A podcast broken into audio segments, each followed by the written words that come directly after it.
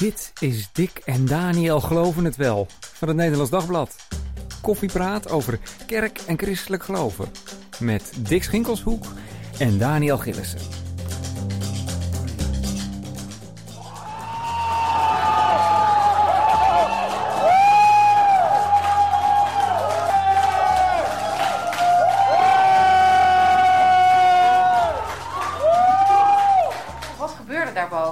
Ik eh, besloot op tafel te klimmen. En Dat was spontaan. Uiteraard. Het is een moment van ontlading. Ik denk ook opluchting. eh, blijdschap dat je de erkenning krijgt voor waar je voor hebt gestreden. Ja, dit zijn de, de fijnste momenten natuurlijk. Dit was de week van D66, kunnen we wel zeggen. En ook van haar overtuigd katholieke lijsttrekker Sigrid Kaag. We weten het nog niet helemaal zeker, maar we vermoeden zomaar dat ook veel christenen in Nederland op haar gestemd hebben. Zetelverlies voor het CDA zal daar ook ongetwijfeld toe te herleiden zijn. Hoe kwam die eerste exit poll woensdagavond bij jou binnen, Daniel? Ja, ik dacht, eh, wow, het is die eh, sympathieke Kaag eh, echt gelukt. En wat een drama voor de christelijke politiek. Welkom bij deze zevende aflevering van de podcast van het Nederlands Dagblad over geloven en kerk en alles wat ermee te maken heeft. Mijn naam is Dick Schinkelshoek. Ik vertel het nog maar eens een keer. En tegenover mij zit zoals altijd Daniel Gielissen. Hallo. We gaan het hebben over het succes van de mozaïekkerken. Dus ga lekker zitten, je mag zijn wie je bent. En ook over een heel erg opbeurend onderwerp, depressiviteit. Maar eerst nog even de verkiezingen. Wat mijzelf ook wel trof, behalve winst voor D66, is natuurlijk die veel grotere zetelwinst voor eh, Forum. Hoe, eh, hoe zag jij dat? Ja. Ja, dat was wel, eh, vond ik wel schokkend. Je ziet, weet het wel eigenlijk, hè, dat bij, PV, van, eh, bij Forum dat het lastiger te peilen is. Bij PVV is dat ook wel. Ehm, maar goed, ze zijn toch wel een beetje opgeklommen. Christenen ook, denk je, Christenen ook. Die daarop gestemd Eh, hebben? Ja, we hebben morgen een reportage uit Bunschoten. En eh, daar zie je ook wel terug dat er toch meer populistische partijen zijn gestemd. Ja. En eh, zoals uh, hoofdredacteur uh, Sjeer Kuiper die schreef over de gure wind van populistisch rechts. Dus ja, dit heeft wel effect natuurlijk. Maar ja, goed, het voeren van Baudet als het gaat om corona, om dat de maatregelen terug te willen draaien. Ik denk dat dat veel mensen toch over de streep heeft getrokken om voor hem te stemmen. Inderdaad, ook niet? onder christelijk, ja. ja. Ja. En eh, hoe mager het uiteindelijk, eh, aanvankelijk bedoel ik, allemaal voor de. ChristenUnie leek. Hè? ja. Eh, die gingen echt woensdagavond slapen Ja. met het idee van we zijn een zetel. Ja, het is natuurlijk bizar hè, als je dan in peilingen juist altijd Ja. overpeild wordt. Dat is eigenlijk elke keer wel het geval volgens Zeven mij. zetels. Precies, dus dan denk je, oké, nu gaan we het misschien echt pakken. We hebben, ze hebben eerder ChristenUnie zes zetels eh, gehad, Ja. 2007. En ja, dan denk je, gaan we nog een keer doen. Dat is wel een beetje wat je proefde bij ChristenUnie. En dan eh, komt exit poll op 4. Is dat ook Dan het even pijn. Kaag-effect, denk je? Nou, uiteindelijk valt het dus wel mee. In absolute zin ook is er eh, eh, ehm, eh, gewoon behoorlijk ChristenUnie gestemd. Kijk, het punt is natuurlijk wel dat je met een iets hogere opkomst en dat soort dingen allemaal weer te maken hebt. Dat wat wel effect heeft voor dit soort partijen. Ja, je bedoelt, je moet eigenlijk, omdat er steeds meer mensen gaan stemmen, Ja, moet je groeien om, het, om hetzelfde aantal zetels te halen. precies. Ja, om procentueel op dat aantal te blijven. Dus eh, en, en ja, je ziet wel staatjes natuurlijk waar ook wel wat overloop is van ChristenUnie die hè, dus in 2017 ChristenUnie hebben gestemd en nu naar D66 zijn gegaan. Het CDA is dan iets meer nog met 5%.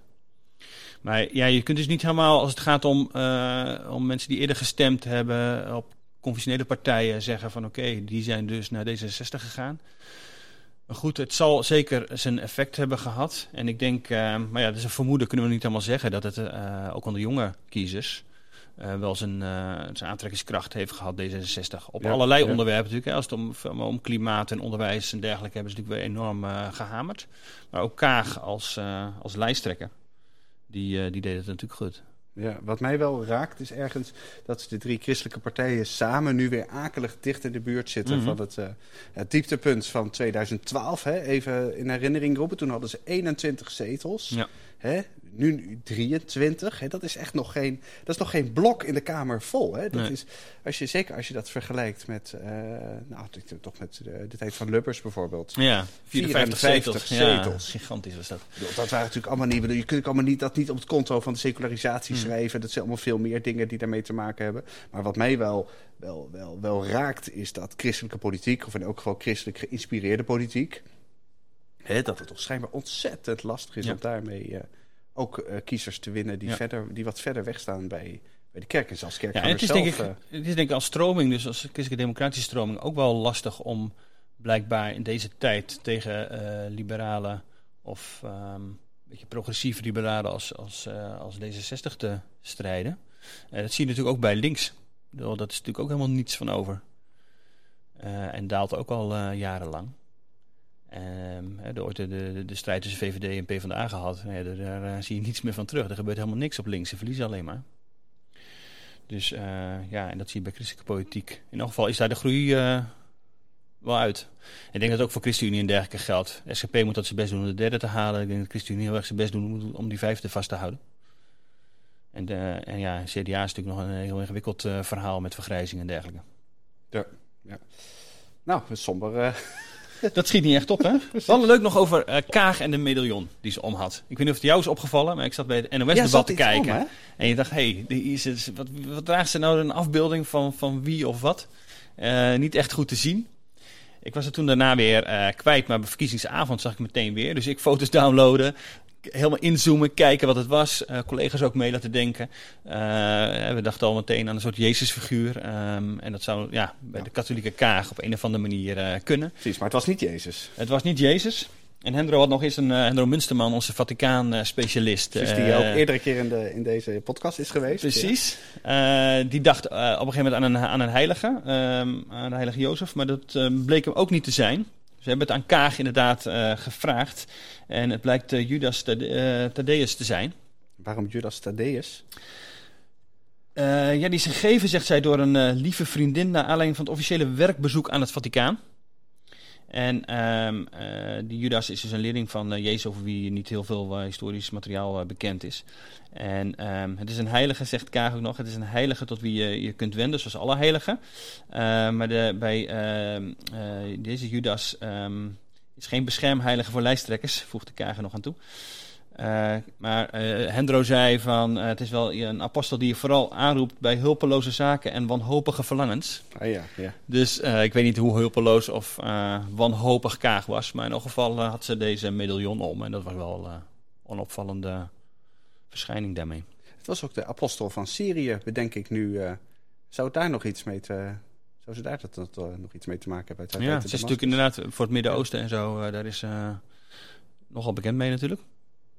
Dus wellicht dat niet. dat eh, ja. of de aanleiding was. Maar het is wel leuk om dat soort details ook eh, op te eh, opvallen en uit te zoeken, zeg maar, van hoe zit het nou daadwerkelijk. Hey, ehm, jij hebt ehm, in, morgen in de bijlage zondag schrijf je over een precair onderwerp, depressiviteit. Ja, ja. Vooraf ook even, het is een pijnlijk onderwerp voor, eh, voor sommige mensen, gevoelige inhoud. Eh, dus kamp je zelf met eh, depressie of suicidale gevoelens en je wil daarover praten, bel dan eh 113 zelfmoordpreventie. Op 800 0800 0113. Dus 0800 0113. Ehm, wat is, je schrijft over de combinatie van depressiviteit en geloof. Ja, ja, klopt. En je hebt daar zelf, eh, je schrijft ook, eh, je tikt ook even iets van je, van je regeltje over jezelf eh, in, eh, las ik. Hè. Zelf heb ik ook vaak van armoede, maar over het zwart gat dat je kan aangrijzen. Dus je laat iets van jezelf daarin zien. Wat is de de- de depressiviteit met jou? Nou, het is voor het verhaal is het ook gewoon niet heel erg belangrijk, maar nu je er zo naar vraagt. ik heb eigenlijk, dat, dat, daar weet ik eigenlijk pas de afgelopen anderhalf jaar, ken ik dat ook, die gevoelens van, eh, van depressiviteit. En ik doe daar nu eigenlijk pas de laatste tijd echt iets aan. En dat gaat, dat gaat gelukkig ontzettend goed. Eh, het zorgt er ook voor dat je een bepaalde andere manier naar, naar mensen gaat kijken, naar de wereld gaat kijken. Ja. Eh, daar komt ook denk ik mijn interesse voor dit, voor dit onderwerp vandaan. Hè, die relatie tussen, tussen geloof en, eh, en depressiviteit. Eh, sowieso, hè, ook eh, of je het nou herkent of niet. Het is al, eh, al jaren neemt het aantal mensen met Mhm. klachten eh, toe. Hè, van deze, deze psychische ziekte. Maar dus onderschatten we het wel eens, wat dat Ja, ja, doet met mensen? ja, absoluut. Nu je er zelf ook dat zwarte gat je aangrijst inderdaad. Nou, omdat het ontzettend lastig is uit te leggen aan Mhm. mensen die het, niet, die het niet kennen. Je merkt ook dat als je het gaat uitleggen, dan ga je heel snel in beelden praten. Heel veel mensen hebben het over een, een nat laken dat, dat over je heen hangt, zeg maar, dat alles je gewoon Mhm. dat je naar, beneden drukt of over nou, een je niet meer gat, ademen. inderdaad. Nee, een monster, een, een, een, eh, Mhm. iets wat je, wat je neerdrukt, een mist in je, in je hoofd. Eh, maar volgens mij is het aantal mensen dat daarmee kampt. En het is dus even voor de duidelijkheid, het is echt een, het is een ziekte, het is gewoon een vastgesteld Mhm. eh, eh, een psychische ziekte. Ja, mensen zouden het liefst willen helpen, hè, denk ik. Ja. Als je het vertelt, als je dat ook, over hoort en je wil iemand opbeuren, Ja. maar je kunt Nee, niks doen. Of, dat is ook wel een van de redenen waarom ik eh, dacht van hier moeten we ook gewoon eens een keer als krant aandacht aan besteden. Ja. Dat die, in, de, in de kerk zijn we ook heel snel, we hebben een positieve boodschap. Hè, er zit de boodschap van Gods, van Gods genade en een prachtig vooruitzicht, een nieuwe hemel, nieuwe aarde. Eh, Paulus roept mensen op om dankbaar te zijn, altijd verheugd te zijn. Dus nou, kom op. Weet je, je Mm. hebt wel snel eh, geneigd omdat je tegen mensen zegt... Opbeuren. die- precies, die er wat somber erin zitten. Kom op, hé, eh, ja. doe mee. Eh, maar, dat, eh, maar dat werkt helemaal niet. Nee. Dat, is juist, dat werkt zelfs averechts. Ik, ik, kwam, ik stuitte op een, eh, een ontzettend interessant onderzoek uit 2014 onder zwarte Amerikaanse mannen. Die, eh, dat, dat onderzoek heet ook heel erg veelzeggend eh, too blessed to be stressed. Hm. Dus je bent te gezegend om, Ja. om gestrest Te of somber of depressief te kunnen zijn. Eh, en dat, en dat, dat, dat is een enorm issue onder zwarte Amerikaanse Ja. mannen. Die hebben, economisch staan die op achterstand, relatief vaak werkloos, slechtere gezondheid. Ze kampen vaker met depressiviteit. Eh, is ook veel, heel veel schaamte in die, eh, Mhm. is het, in, die, in die groep. En dan werken die kerken, zegt dat onderzoek. En die kerkelijke boodschap van de kerken waar ze dan vaak naartoe gaan, werkt dan ook nog eens een keer niet mee. Want daar heb ik gezegd. Dat positiviteit er Precies, prijs de Heer. Hm. weet je, kom uit je schulp. En dan heb je dus ook nog eens een keer een probleem, omdat je dat zelf niet, niet voelt. Nee, wat, maar wat kan geloof dan wel betekenen voor mensen met, die met depressiviteit kampen? Nou, ik denk een paar dingen. De eerste is, en dat blijkt ook uit, uit allemaal onderzoek, dat eh, bidden helpt. Sowieso over de relatie tussen, tussen bidden en, en, en gezondheid. Zo, daar moeten we het een keer apart over hebben. Er is fascinerend onderzoek naar gedaan. Of bidden werkt of niet. Daar hebben ze echt dubbelblind onderzoek naar gedaan. Maar dat is misschien voor een andere keer. Ja. Maar eh, we, eh, we weten dat als je tegen mensen die kampen met, met is, nou ja, eh, de donkerte in hun ziel, om het maar Mhm, even zo te mhm. zeggen. Dat als je tegen hen zegt, ik bid voor je, of je bidt samen, dat dat helpt. Dat geldt zelfs voor niet-gelovige mensen. Dat is, dat is, her- bij herhaling is dat in onderzoek aangetoond. Dus ook het alleen al zeggen Ja, van ik bid voor je, dat is dus een... moet je het wel doen, hè, vervolgens. niet alleen zeggen dat... eh, maar voor, voor het effect Nee, voor- maakt dat in elk geval niet uit. zeg maar, voor Nee. diegene tegen wie je het zegt, Ja. dat doet het al wat mee. En zit dat Ja. dan dat, dat zit verder, gaat verder dan dat punt van meeleven. Want Ja, ik denk het aan je, dat is toch anders dan ik bid voor je. Er zit een soort ge- eh, iets achter van, ik heb het gevoel... Of ik, eh, ik communiceer naar jou het gevoel dat je gedragen wordt. Ik geloof Oh ja. dat jij gedragen wordt. Ja. Dat zie je zelf niet, maar ik geloof dat van jou. Ja. Dat, zit, dat is iets ontzettend krachtigs. Eh, ja, want behalve om, om kracht bidden voor diegene. Nee, gaat absoluut Gaat niet proberen op te lossen. Nee. Misschien is dat wel het andere, het andere grote punt. Eh, denk niet van, we gaan even, eh, het is een opbeurend praatje. Of, eh, Nee, want wat doet dat met jou als, dat wordt, als er iets opbeurends oh, ik ben, ik ben heel beleefd. Oh ja. Ik ben heel beleefd. Ik, ik zeg altijd dankjewel. En, Dus dat zullen eh, voor veel anderen ook gelden, maar ondertussen denk je van ja, met het schiet geen heb, ene heb ik niks aan. Dankjewel. Kan ik door? Ja, Alsjeblieft, eh, hoe, eh, hoe kom ik hier weg? Ja, ja. Nee, dat, dus daar moet de kerk wel mee uitkijken, of, of christenen ook mee uitkijken. Door het Ja. niet te, ja, dat opbeurende, neem het gewoon neem het serieus, je kunt het niet oplossen. Nee, je kunt het niet oplossen. Dus, eh, je bent, misschien als je therapeut bent. Mhm. Maar- ja, precies. Nee, maar niet als, als in leek inderdaad. nee. Die als eh, meeleven met iemand die, eh, die, je- die je kent, of een collega of een vriend of wat dan ook.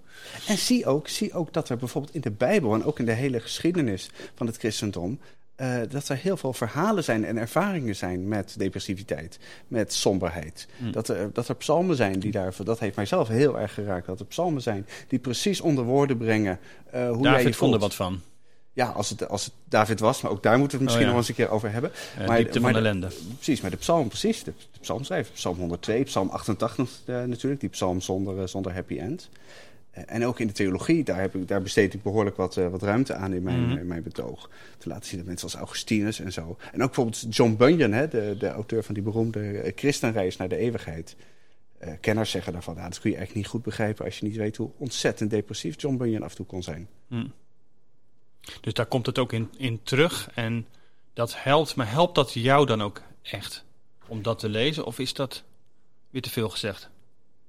Nee niet, niet, niet concreet. Hm. Niet, niet in de zin van de bidden. Ik denk dat het vooral eh, in de kerk, eh, in de bezinning op depressiviteit, kan helpen te weten wat ook wat voor ontzettend veel moois het heeft opgeleverd. We zouden bijvoorbeeld de Oh ja. beeldissen van Augustinus, bepaalde psalmen, eh, nou bijvoorbeeld de christenreis van John Bunyan, zouden we niet kennen zonder deze, deze ervaring die mensen hadden. Heeft, Dus heeft er zit een positieve kant aan, is wat je eigenlijk zegt. Ja, dat, klinkt wel Ja, dat mag je zo niet zeggen wat mij betreft. Maar Nee, maar dat, maar dat heeft dus... Ja, precies. Het, dat hoor je bij artiesten en dergelijke ook wel eens Ja. natuurlijk. Hè? Dat juist de mooiste liedjes ook uit die diepte van die ellende inderdaad kunnen ontstaan. Ja, precies. En dat er dus niet alleen een probleem is dat je uit alle macht moet gaan, moet gaan oplossen. Hm. En maar nog helemaal geen geloofsprobleem is.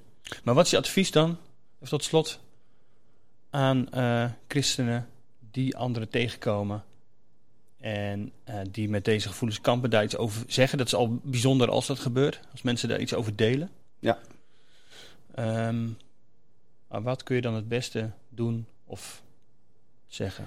Ik denk toch, als je gelovig bent, Mhm. dan maakt het niet eens zozeer uit of die ander, die, die depressieve ander gelovig is. Maar inderdaad zeggen, ik, eh, ik bid voor je. Ja. Je onthouden van ieder oordeel. Gewoon zonder oordeel luisteren is sowieso wel iets wat, wat een enorme zeldzaamheid is. En eh, nou, dan is dat wat je terug kunt zeggen. Ik bid voor je. Dan geef je het ook zelf uit handen. Ja, dat. Dank voor dat eh, delen hiervan, want ik denk dat het heel belangrijk is. Dat er ook over gesproken wordt en dat eh, de kerk zich daar ook verder op bezint. En christenen zelf dat, eh, daar ook op die manier naar kijken. Hey, even een ander ehm, punt wat deze week ook ehm, speelt. Ehm dit beeld is vaak dat het niet zo heel denderend gaat met de kerk. Het neemt af. Nee. Krimp, ja. Precies, krimp. We hebben eerder geschreven op een nieuwe eh, katholieke kerk. Die eh, kerkgebouw dat gebouwd is in Almere. Wat natuurlijk al best wel bijzonder is, zeker voor, voor de katholieken. Ja, ja, echt een nieuw kerkgebouw. Hè? Ja. Precies. En nu, ehm, de Evangelische gemeente Mozaïek eh, heeft nogal wat plannen voor het stichten van nieuwe kerken. Zeven stuks naast de twee die er al zijn. Gewoon in twee één drie? klap, hè? Twee zijn er, hè? Ja, twee nu, ja. We gaan even naar een fragment luisteren over hoe eh, enthousiast eh Mozaïek de dienst begint. Hoe mooi is het om op Valentijnsdag te mogen zeggen: God houdt van jou. Laten we met elkaar zingen. Zo groot bent u.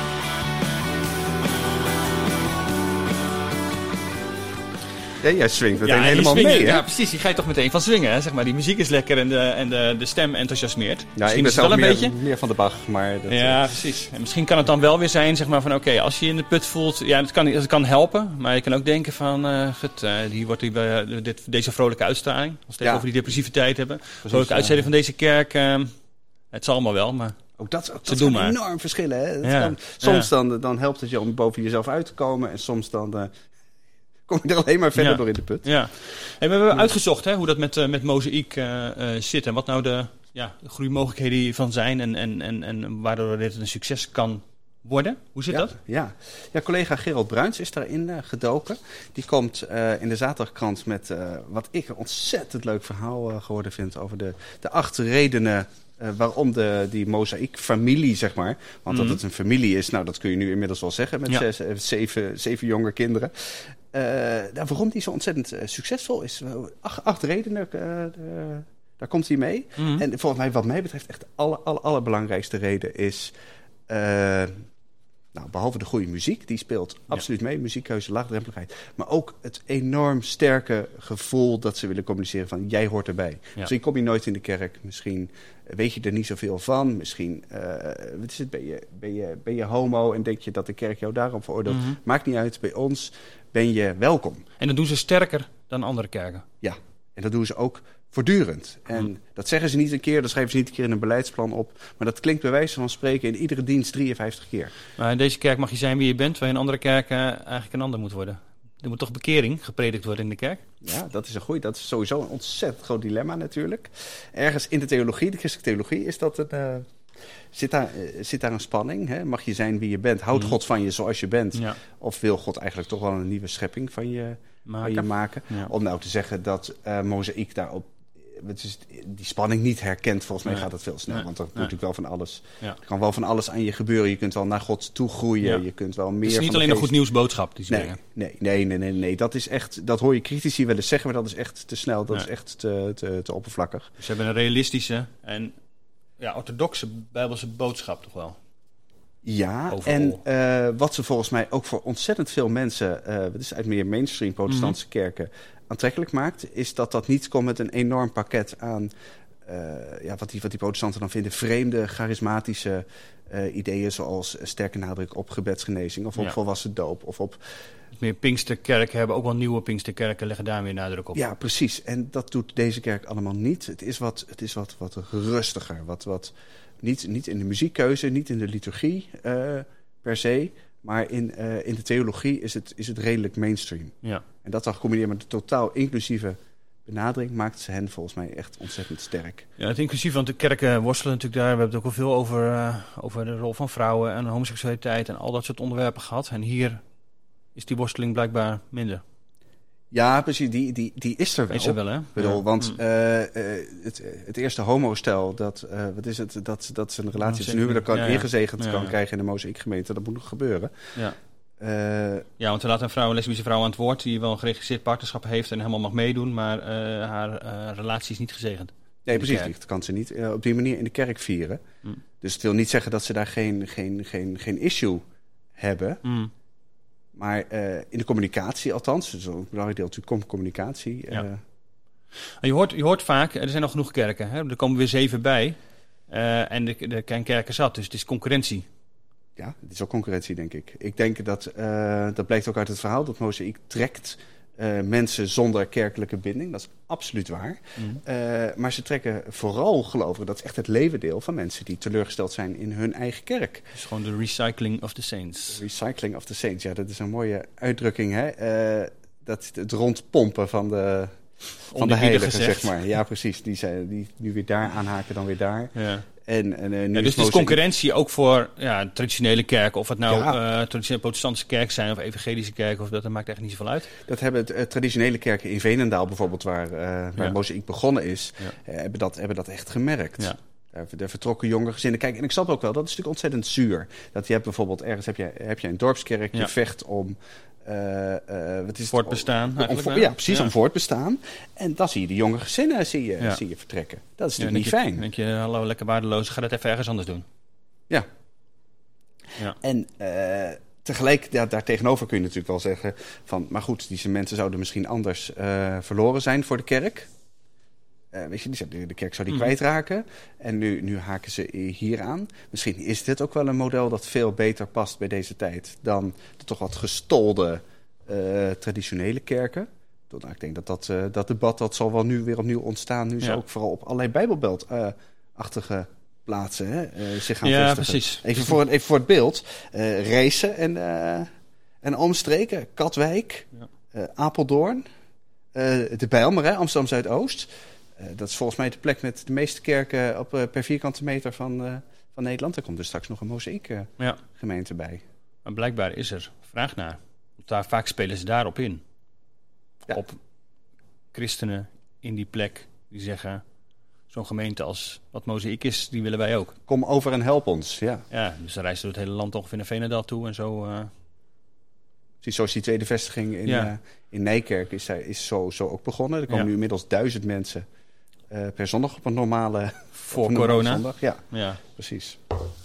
Ja. nou ja, gaan zien hoe dit eh, verder gaat, eh, gaat lopen. Maar in elk geval, eh, er komen zeven nieuwe Mozaïek gemeenten. Ja, ja. En nog, nog één ding trouwens. Hm? Eh, een, van de, een van de grote aantrekkings, eh, punten van aantrekkingskracht eh, van Mozaïek is verder ook dat, ze, dat dingen zo ontzettend snel geregeld kunnen worden.